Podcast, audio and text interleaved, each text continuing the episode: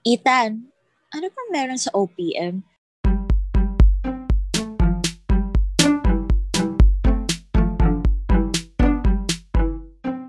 Hi guys! Hello, hello, hello everybody. Welcome back or if first time nyo, welcome. so, yeah, welcome back to episode 4 of the Anology podcast, no? With your hosts, Ethan. And Mao. So, yun nga. Welcome again, no? To everyone here for listening for the fourth installment, ano, of the Anology podcast. Wow, magpa five episodes. Yun na nga. eh. Pero four pa lang tayo, no? Let's not get ahead of ourselves. Pero, straight away to the topic, no? What's our Yeah. topic for today? Sige, Mau, go lang. Uh, last week, we talked about K-pop. Ngayon naman, pag-uusapan namin ang OPM. Alam Mhm. niyo naman na siguro OPM. I'm pretty sure nakikinig naman kayo niyan. And ayun, uh, marami kaming i-discuss about OPM, our opinions, and what we think is the appeal of OPM to the masses, ganun ganyan. Basta yun. Um, paano ba tayo magsa-start dito? Sige, ah, kung saan muna tayo nagsimula, no? You want, sige, ah, ako muna mag-start, no? So, OPM for me, no? I started parang, as in, li- listening it uh, religiously every day, no? Nung first year high school, no? Kasi nung LM pa ako, hindi pa ako ganun in masyado sa music, no? Konti lang, yung mga sikat-sikat eh, by that time. But, yun nga, umabot sa point na ng first year ko, dahil sa Filipino class, kasi kailangan kami kumanta, no? And yung mga kaklase ko noon, nung sa first year, classroom 1-6 ako, eh, puro mga old school songs. Parokya ni Edgar, sino pa ba, Kamikaze, yung mga rock bands technically, no? And medyo nag-transition siya over the years sa Filipino rap music, which is uh, Glock 9, sila Looney, sila, si sila Kiko Miranda, sila, oh, everyone from that spectrum to that spectrum. And medyo nag meld na din yung mga iba-ibang types of Filipino music, no? From pop, to rock, to rap, so, and everything in between, no? Then, kung ano man narinig ko din, yun pa rin ang pinapakinggan ko, no? Kasi, yun nga, it's the old songs that yun nga, make me happy, make me wonder back again nung high school ako. And yun nga, a few notable songs is, ano ba, unang-unang Filipino song natin talaga na pinakinggan namin araw-araw is Harana, pareho ni Edgar. Ako, yung pangalawa Yeah. naman, yun, Gayuma, ni, ni Abra. Diba ba, tao lang, kay Looney, Upuan, by Glock 9, ano pa ba? Gusto ko yun, yung Mhm. upuan. Mm. Ano ba? Yung ah Kichinadal, wag na wag mo sasabihin. Mama, Ah, oh my God. Oo, mga Oo ganun nga, mga kanta. classics. Oo, kasi kung ano man yung na, nauuso noon, medyo yun ang naaangkin ko na napap, napapakinggan ko. And yun nga, all around me, buong pagtanda ko, no, may mga related pa rin ako ng mga tao na mahilig sa mga Filipino music. No? Lalo na yung umabot sa point ng first year college, second year college, kasi papa ko, di gaano masyado, medyo in the terms, eh, medyo eh, sa OPM, but But nung, eh, hindi ko din alam eh. Pero like ako pag nagpa, sige, play kayo music. Ako, ako mag-play ako ng OPM. so, ayun, nakanda cellphone ko, mag-play ako. Ayun, saya-saya ko. Sila naman, medyo, eh, but OPM? Ba't hindi, mga, yun, mga ibang songs, no? Eh, over time, no, sa radyo, mas gumaganda yung kanta ng OPM, no? Mas Totoo. nagiging pop songs. More, Mm. of, mas naging poppy love songs and mga medyo may me- deeper meanings na yung mga Filipino songs natin na yun eh. Even then, no? Oh. Pero like, na yun, parang everything has something. And we'll talk about that later, no? But I think dun mas lalo nag-enjoy ako ng OPM kasi lahat ng tao na nakakasama ko relate, nare-relate sa OPM. Ako naman, nag-start yung OPM ko. Binuksan ni mama yung pinto. Um, hi ma. Um, nag-start yung OPM, hindi naman obsession, nakinig ng OPM. Nung high school din ako, basically. Pero ano, um, since elementary naman, nakakarinig naman ako ng OPM songs. Especially kasi um, mas, madalas siyang piniplay sa Mix, yung Oh, Mix channel. TV, yes. Diba? Mm. Yung music channel nung siguro alam niyo naman yun, childhood nyo. childhood natin lahat. And yun nga, madalas meron silang OPM music, music, music doon. And, pero it's not, pero hindi until uh, high school nung talagang nakinig ako ng OPM. Kasi, ano eh, hindi ko alam. um, nag-start ako sa band na Silent Sanctuary. Ooh. Familiar ka ba doon? Yeah, sobra. Silent Sanctuary. Ayoko kumanta kundi ma... Walang, baka, walang- ma- baka ma-strike down yung channel natin. eh. Pero like, kung kaya lang, kakanta ako. walang, walang kakanta. Pero yun, nag-start siya sa Silent Sanctuary. Hindi ko matandaan kung second year or third year high school yun. Kasi, kilala mo naman yung high school friends ko dati, di ba? Sila, ano, sila ano. Um, ano kasi sila, mag, mahili, favorite talaga nila yung OPM. And since lagi ko kasi silang kasama, tas mahilig din kasi silang tumugtog, kumbaga. Lahat ng mga kaibigan ko, sila rin, sila Colleen, talagang ang favorite nila, Silent Sanctuary. So, parang na-influence ako. And especially nung time na yon I'm a sad girl. eh, di ba mga kanta nung Silent Sanctuary, um, hugot pa talaga. Oo, sobra. Oo, yung mga... Ano ba bang kanta? Ah... Healing. Hili, oo, yun. Um, Ano ba? Ay, meron pa sila eh. Yung meron, Meron ng iba. ba? Meron ng iba, yes. Oh gosh. Yung mga hugot na... pahugot, Tas- pahugot talaga. Oo. And from there, I started listening din sa ibang OPM bands like um, Up Dharma Down. I really loved them before. Uh, Art da- Art da- Up Dharma Down. Tapos December Avenue. Uh, familiar ka naman sa kanila, Yes. di ba? Sobra. Yung mga bands na ano. And then of course, Eraserheads. O bakit hindi natin include ang Eraserheads? Medyo iconic yung mga kanta nila. Hindi medyo, iconic talaga yung mga kanta nila. Ba? Mm-mm. So, ayun. Um, kasi, yun, na-influence lang ako and like I, I think I mentioned sa last episode na ano dati sad songs bring me comfort. Yun talaga yung gusto pinapakinggan.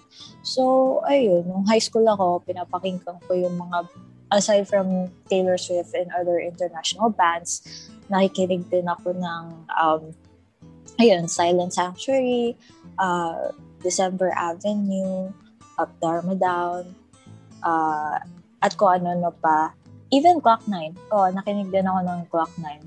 Um, tsaka Hail, 'di ba? Oh, High Heel. Oo. Naalala ko din yung mga na yun, ah, yun, um, Six Cycle Mind, sino pa ba? Ah, oo, yun. It's You. Were, River. Maya, ang rami, ang rami talaga talaga. Nagkaroon nga ako ng face na pinapakinggan ko si Sarah Geronimo. Ni- Uy, seryoso. Oh, actually, mag- magandang yung magiging songs yan. Oo. Tapos, ano, wow, ang dami pala, no? Pero ang pinaka-special talaga sa akin ay Silent Sanctuary. Kasi doon yung ano, parang naalala ko yung memories ko with my high school friends dahil sa kanta na yun.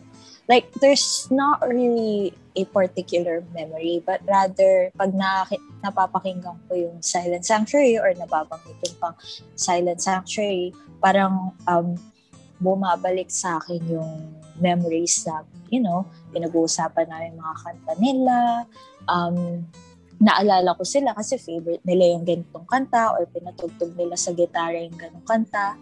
Alam mo, yung dati kong kaibigan, si Colleen, binigyan niya ako ng Silent Sanctuary album. Wow. Nandito pang- O, naka-display somewhere sa kwarto eh. Album ng Silent Sanctuary. Eh, alam mo yung, paano po ba yan ito?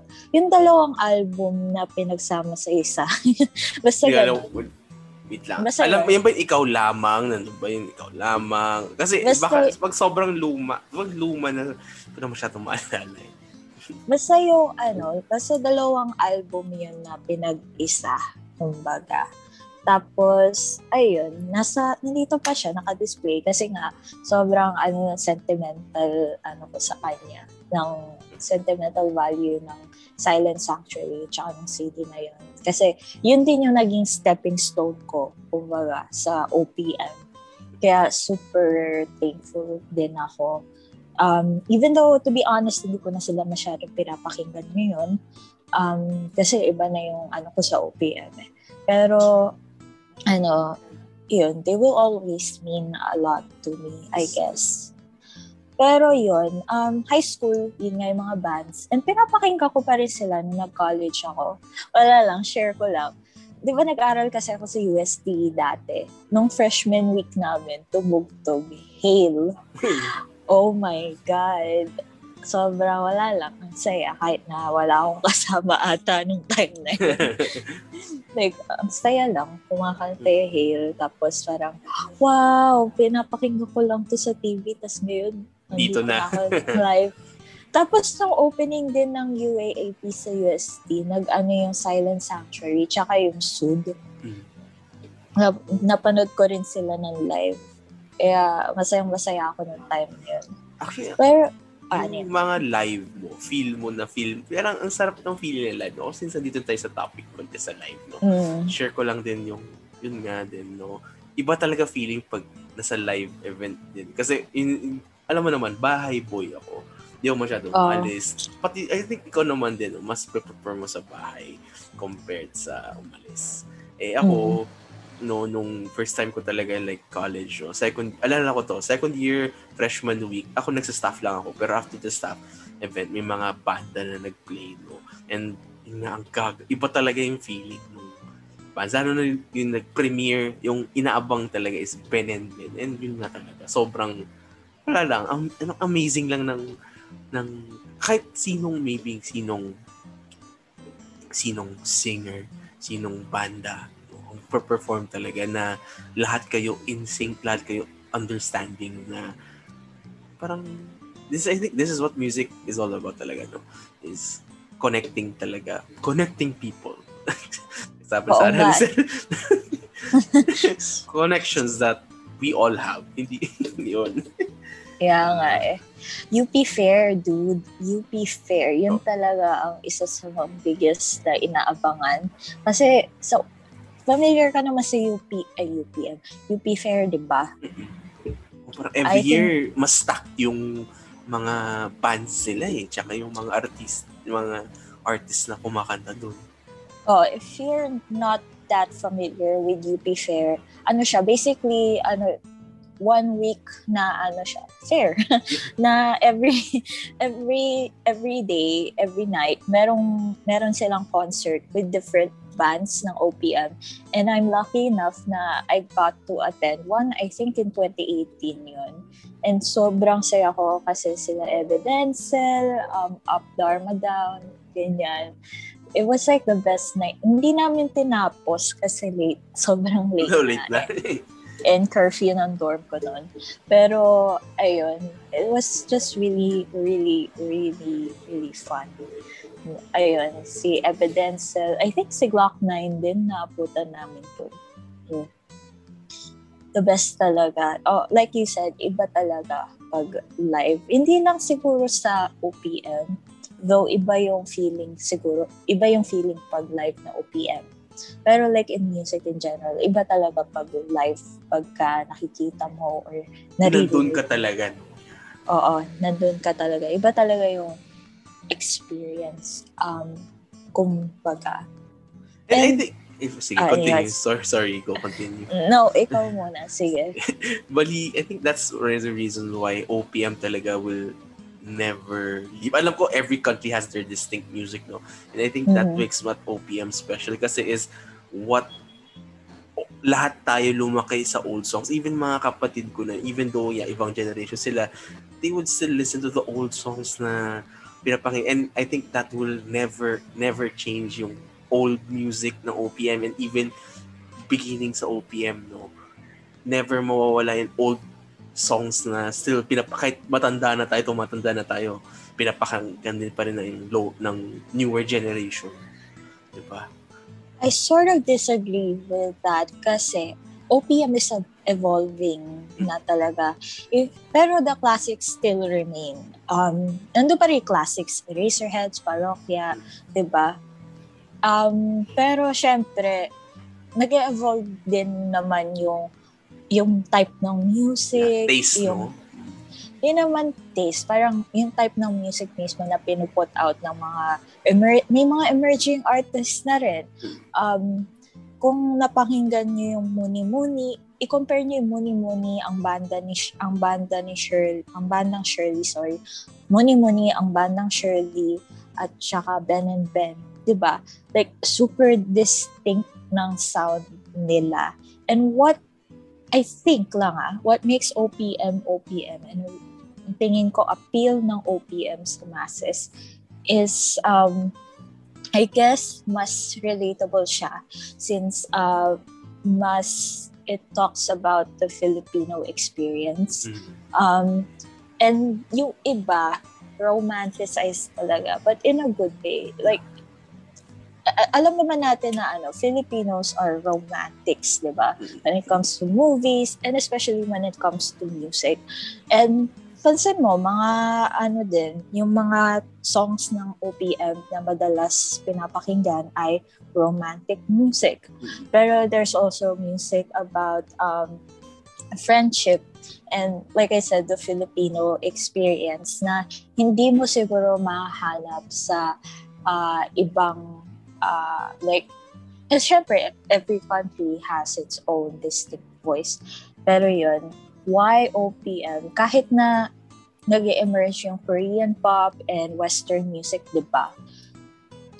OPM, malakas pa rin yung ano ng OPM para sa akin. And Yung yun nga, da- dahil it talks about the Filipino experience. It, either it's love, heartbreak, friendship, or just life in general. Even politics, di ba yung mga kanta ni Glock 9, ganun.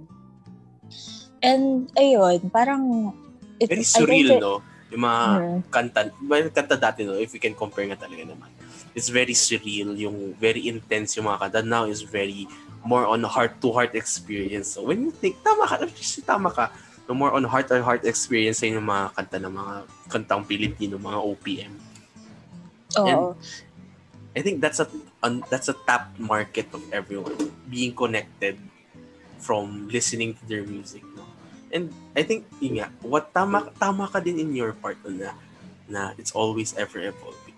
And di ko nga talaga naisip nung ano na, alam ko everything is ever evolving no? Pero like yung pinakita mo sa akin yung yung kasi talagang luma to bago kasi oh nga no there's differences but it the the the content still in, is still intact that's Oo. oo oo. and yun nga yeah oh, Ay- oh, I'm, I'm fighting the urge to burp.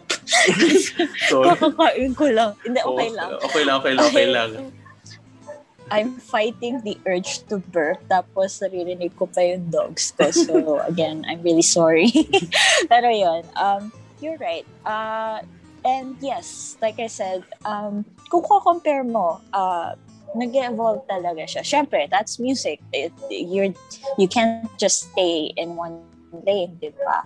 Nag-iiba yung taste ng tao over the years. Pero there's still one thing that, you know, makes OPM OPM, yung experience. Oh my God, ang no. ng aso. Anyway, yung, yung Filipino experience, like I said, na parang, yun, tinatakal niya talaga yung different types ng buhay sa OPM and feeling ng mga Filipinos ah, na hindi mo makikita talaga sa ibang ano, perspective their music may change. The, oo.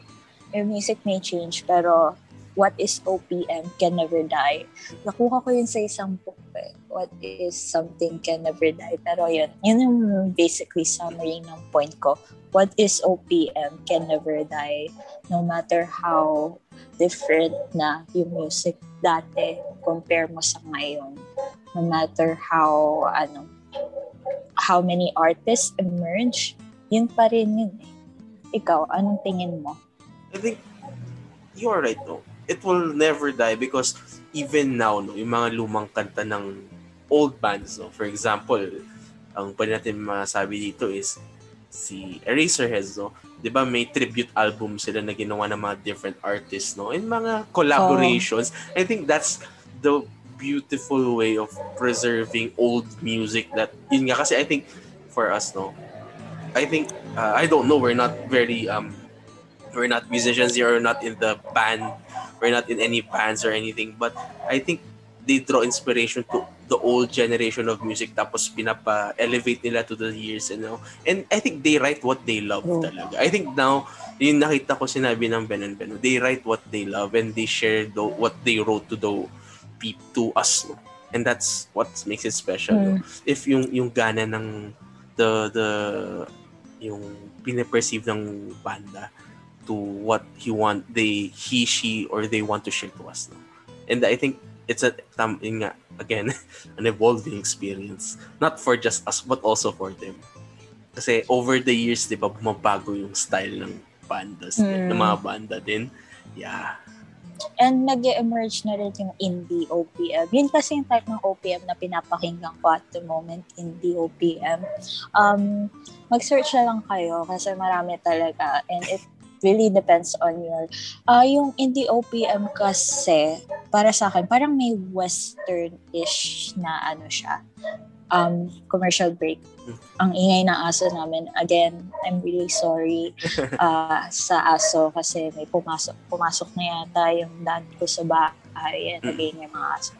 Anyway ayun yung indie OPM what's interesting is medyo westernized na din yung music nila. Ewan ko, um, ko, yun nga, kung papakinggan nyo, pero there's still something Filipino mm-hmm. in the way that, you know, they sing their song and the way na, ano, the way that they sing their songs, the lyrics, kumbaga, it still appeals to the Filipino masses. Or, if, yun, hindi ka pa nakakakinig, I think you should try to listen and support kasi ano eh, there are ano, parang they deserve the recognition din for me sa indie OPM.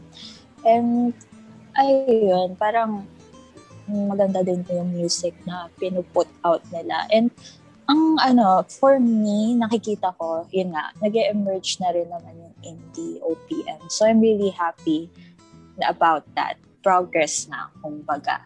And I wanna touch upon Ben and Ben's music. so, um, since we're talking about OPM, uh, favorite band ko kasi at the moment, Mm-mm. Ben and Ben and si Ethan din, di ba?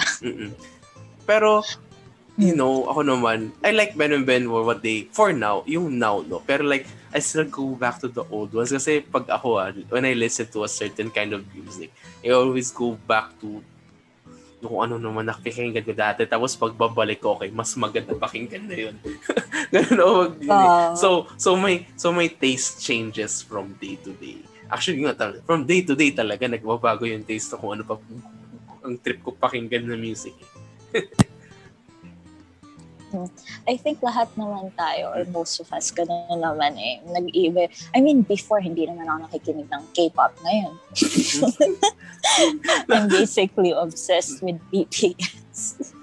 Kaya alam mo, ang dami rin nagulat talaga na ano, high school classmates or mga kaibigan ko in general. Kasi alam din ang I don't listen to OPM. Ay, OPM. K-pop. K-pop. Kaya ayun, nagulat sila. Anyway, ayun, I wanna like talk about Ben and Ben and why their music sort of appeals. Kasi it's interesting eh. Ben and Ben started out as a an indie indie band, tama ba? Oh, I mm, think tama, indie I, band. Sumikat yung kanta nilang Kathang Isip and from there parang unti-unti na talaga sila ano. And right now they're like one of the most popular bands in the country. Yeah in the country, di? And um, it's so weird kasi Ben and Ben's music is normally not the type of music that I would, you know, really like. Pero there's just something, ano, romantic about the way that they um, perform.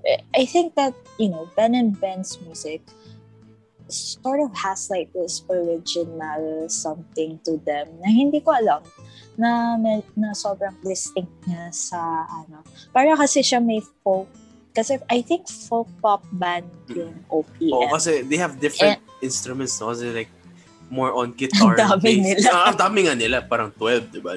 joke lang. Joke lang, joke. pero, pero like... ba sila?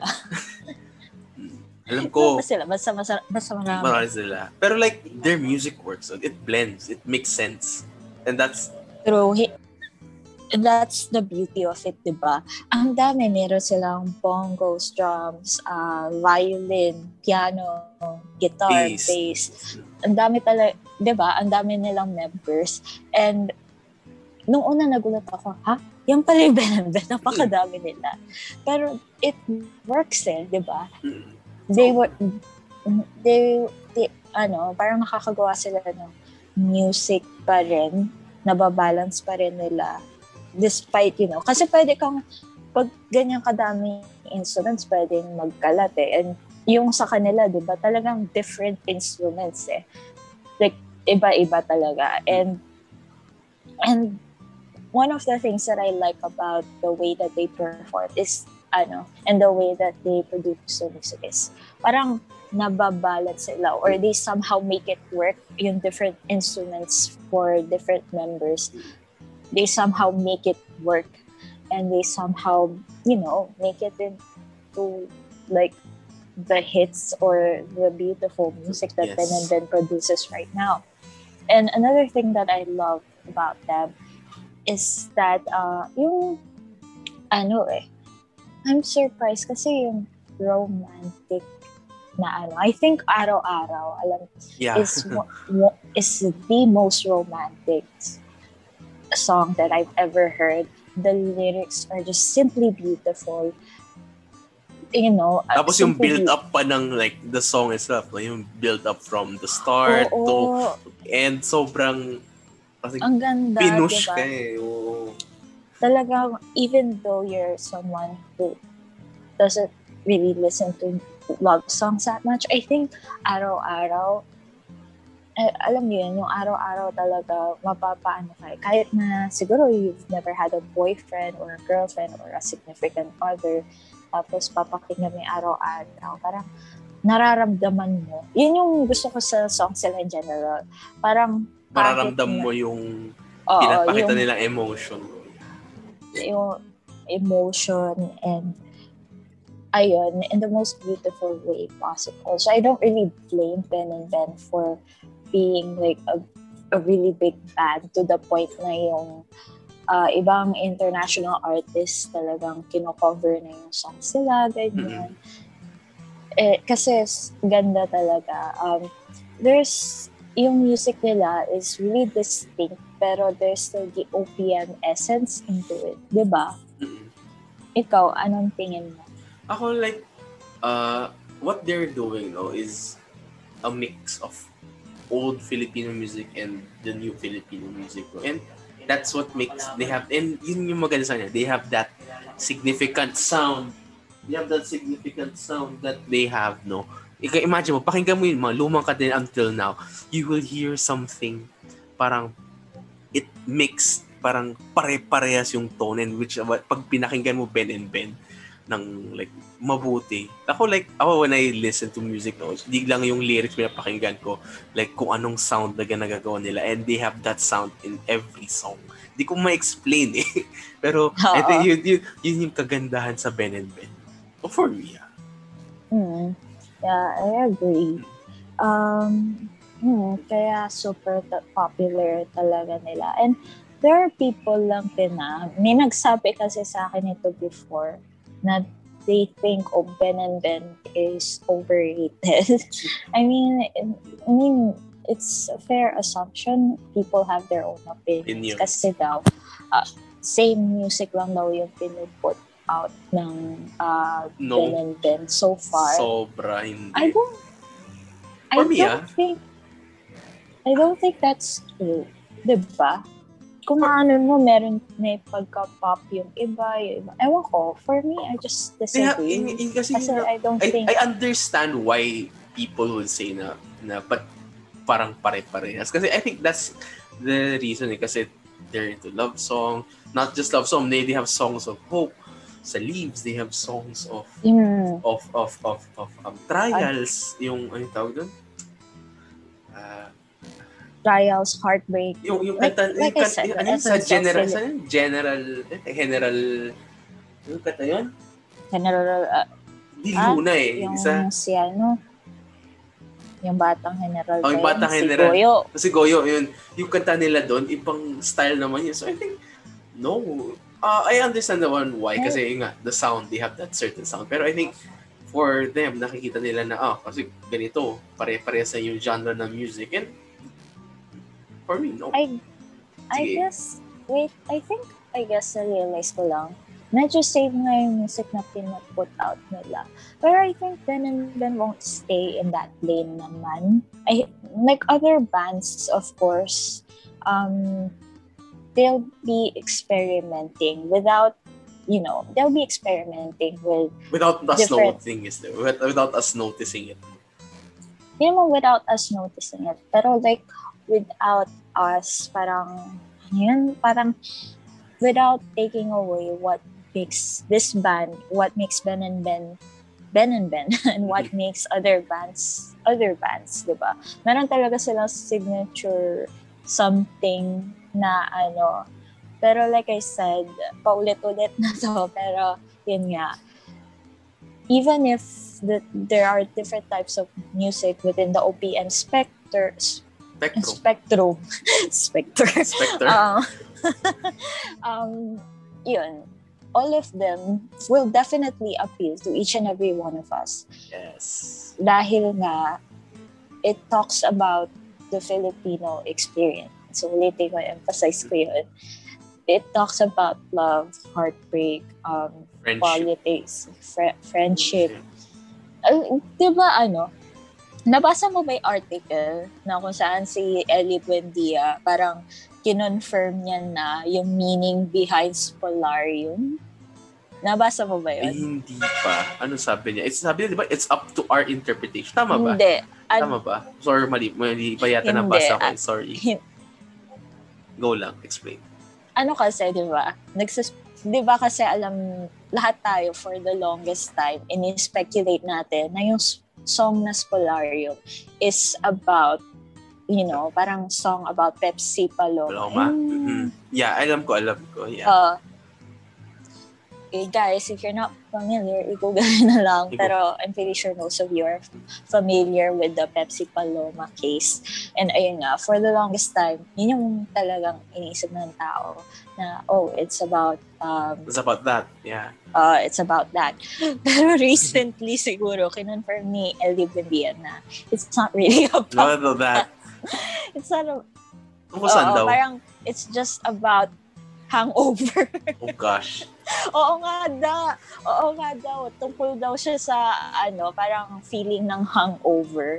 And pinakinggan ko siya ulit nung after, and it sort of makes sense. Now, if you're thinking, well, nandun naman yung song na, ano yan? Vic Joey, Tito Vic Joey. And the thing is, parang names lang daw yun ng mga kasama nila nung time na, ano, nung nagbaban sila. Tapos So, umiinfluence. So it's purely coincidental yung application na naisip natin sa Eh, song na yun sa sa naisip well, ni Ellie ng Eraserheads, well, yun yung sabi niya. Pero, ayun, it's still up to our interpretation din kung paano natin, you know, gustong i-perceive or kung ano yung perspective natin dun sa music, kung ano yung message ng ano. Ah, kasi, ano yan eh, hindi naman siya object, well, medyo objective siya na subjective na, ano, yun nga. kasi what sa Mm. bagay what you listen is Nagtatap- what you listen first is what you understand eh. and like for others iba-iba yung Oo. it they normally we base songs after we listen it to experience no or sometimes to what you understood diba? and I think Mm, and, ah, sorry. For me ah that's why yeah, OPM music is for me is very brings me back to older times. So kaya yun yung sinasabi ko kanina na bakit for tao pakinggan? Kasi sometimes you just want to listen what you heard before and you think about what happens and now you're in the present and you listen to current songs that you have now. Diba and it's just amazing na talaga how music can do to us mm, I think what you're talking about is the feeling of nostalgia. yeah yeah Um, hmm, OPM can bring that type of ano talaga. I think that could be said with music in general. There are classic songs that definitely brings you nostalgia. Um, for me, it's Silent Sanctuary kasi personally may experience ako and I can relate to their songs, di ba? And for you, um, siguro Kichinadal, uh, Actually, to be honest, ako, Moonstar 88 yun. So, tinasabi mo. I love Moonstar 88 when I'm growing Same. up. No? Tsaka Sugar Free, yun talaga. Yun ang talagang pinapakinggan ko araw-araw. Moonstar 88, Up Dharma Down, Handsome, talagang gustong gusto ko sila. Um, yun. Uh, OPM, I don't think na mga, iniisip ko siguro, I don't think OPM will die ever die or will go away. It's just changing. Pero, yun lang yan, OPM is still OPM. And I think that's why, I think yung, what keeps OPM alive is also our support to all the music that we create. No? Mm-hmm. Even though we think it's subjectively bad, subjectively objective, subjectively good, subjectively bad, what we love, we hate, no, no, we still remember those songs, no? Kahit man ayaw natin, gusto natin, naalala pa rin natin kasi pinapakinggan pa rin natin siya, di ba? Yan. Oh, I think, uh, ano nga eh, OPM music, OPM music, OPM brings people, Filipino people, and other people together talaga. Yes. Kasi, um, parang, alam mong at one point na, ano eh, al- alam mong at one point na parang kumbaga, uh, like, it, hirap i-explain. Oh my God. Uh, parang ano, siguro, di ba? It bring us together in a sense. I'm gonna have to say Filipino experience again. So, ganun. Um, kasi, ano, may distinct ano talaga na the way that the songs are written and the messages behind our songs that can um, not really can only appeal to Filipinos, pero yung ano, ang hirap i-explain. ang hirap i-explain. Pero what it boils down to, what it boils down to is fit the experience that we have with the music is uncomparable to what others feel about that music and that's what makes the music that the creator makes special. Tama ba? Uh, um, I think the point then of uh, the entire episode is to show, uh, is to basically say na, ano, yun, what is OPM can never die. Guys, alam niyo alam ko galing sa book or sa isang play. I-comment, i-comment nyo nga yeah, sa Facebook ko. what is what is something can what is brand can never die okay yun Um, so yan, palitan, palitan natin. What is OPM can never die no matter how the time. Parang kahit mag-change pa yung ano, OPM will always be OPM. Hindi ko alam po nag-make sense ba yung pinagsasabi sabi namin dalawa. Ayan. Yun yung ano ko. Before we end the episode, mm. no, what OPM song would you give? Like, anong song na ipapakinggan mo for the people first time lang na makinig na OPM? Um, it depends kasi eh. Like, like kunyari, never, parang, hindi naman hindi siya interested, pero like, like, uh, she, parang he or she is willing to start OPM songs. Ano bibigay mo? I would definitely recommend ang bandang Shirley ang anything by I think ano, hmm, nakauwi na by ang bandang Shirley or uh, Maginhawa. Those are my top favorite. But, pero like ang bandang Shirley in general, if you haven't listened to them, please listen to them. Their songs really good. And do I have to recommend Ben and Ben? I think they heard Ben and Ben enough today. Pero yeah, I think the best talaga din Ben and Ben. Bilis ito rin Ben and Ben. Ang bandang Shirley, Ben and Ben. And right now, I'm also lit, frequently kong pinapakinggan si Reese Lansangan, uh, another indie artist that you should definitely check out. Especially if like gusto nyo ng parang chill na type ng music. And I like Reese's music kasi ano talaga, makikita mo yung different styles talaga. Nag-experiment talaga siya with different styles. Mm-hmm. Kaya is try niyong pakinggan yung la- discography ni Reese Lansangan. Makikita niyo talaga uh, yung evolvement niya from her first album to her 80s. And right now, I think nag i-release na yung second album niya Oh. or na-release na. So something like that. And then of course, there's Clara Benign, mm, Ourselves Stay Outs. Pero OPM, eh, hindi ko pinagsasabi ko eh. Pero yun, um, definitely recommend ko ang Banang Shirley kung nagsa-start, kung gusto nyo mag-start sa OPM or kung gusto nyo makinig pa ng OPM na, ano, more OPM. And Para sa'yo, ano ba? ako, for me, I would rather give them an old, medyo old to new song. So, hmm, naisip ako, ah, wait lang. Pulling out the playlist. Pulling out the playlist. Kasi, Nakatingin ka sa at Spotify. nakatingin ako sa Spotify talaga na yun. Uh, hataw tayo. Wait. Uh, let's see. playlist din yata ako sa Spotify. Gusto mo i-link din natin Oh, li- sige. ano. Link, link din natin tong kanta. Maybe, if mahilig sila sa chill song, then I'll maybe recommend Halik na acoustic version ni Kamikaze is good. Akap by Oh, yes! oh, Akap by Imago is good also. If gusto din ng medyo. Mm-mm. If gusto talagang classic na classic, it's either yun uh, uh, Ulan by Noel Cabango. Maganda din yun. I like also Noel Cabango song. Hmm. Ano ba ba? Ano rami eh. Pero I think those three for me na mararecommend ko sa sa kahit sino. No? Uh, um, basically, yung kay Ethan, classic OPM songs. You can Google if yung ano. Uh, pero yun, uh, classic OPM music na mention ni Ethan. And yun, uh, bali, ang different nga eh, kasi siya, parang matagal na songs. And ako, parang medyo bago. Hindi naman siya bago-bago, pero like, yun, ibang, parang different time na bands, di ba? So, yun. Kung ano man yung interested kayo, if you like to start off with the, you know, with the classic OPM music, go.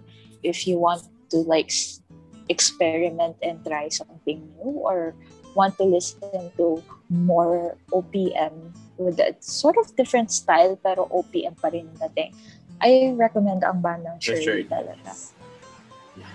Mm. So, So, so, I think tapos that's, na ba? I think, also, I think, yeah, that's episode four of the Anoology podcast. Woo! Ano, OPM, OPMology, ano ba talaga, ano ba meron sa OPM, no? So, thank you all for listening. Tapos, yeah, listening for this tapos episode, na no? ang tapos, Tapos na na ang alamat. music series. Yes, that was our music series, Music two-part series. two-part music series namin dito. You wanna listen, you can listen our last episode in our Facebook K-pop. Facebook page, Yeah, K-Popology, or in Spotify also. So, Mm. yun, Yun. yun nga. Uh, you can also listen to our past episode, the introductory episode, and the food episode where we just ramble about food, obviously. And um, next episode, we'll dive deeper and more mas serious na topic. Um, I guess hint para da rin ano, para ma-excite, char, Yung excited. topic tala, what topic will we tackle?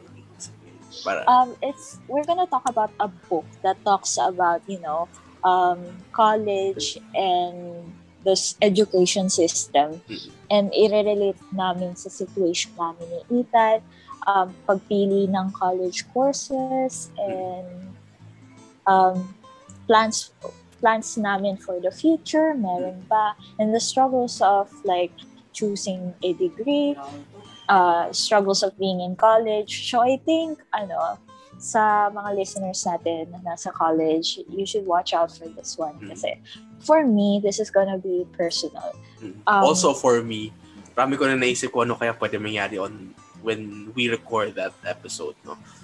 Kaya nga, feeling ko mahaba yung episode. Mas mahaba-haba. Feel ko lang, di mahaba ba yung episode. But we're gonna give all our time, all our best, no, to give you the best experience that we can both share. No? Sharing all both our experiences. No? And hopefully, hear some of yours soon din. No? And Mm. yun nga. No? This is, has been Anoology the Podcast, Episode 4, OPMology. Ano ba meron talaga sa OPM? My name is Ethan. And once again, I am Mau Mau. and see you sa susunod na ano. Ano? Ano? Basta ano. Handa ka lang. Ano? Basta. Ano? Oh, basta. Bye-bye. Basta na. Bye-bye. Bye! Bye-bye.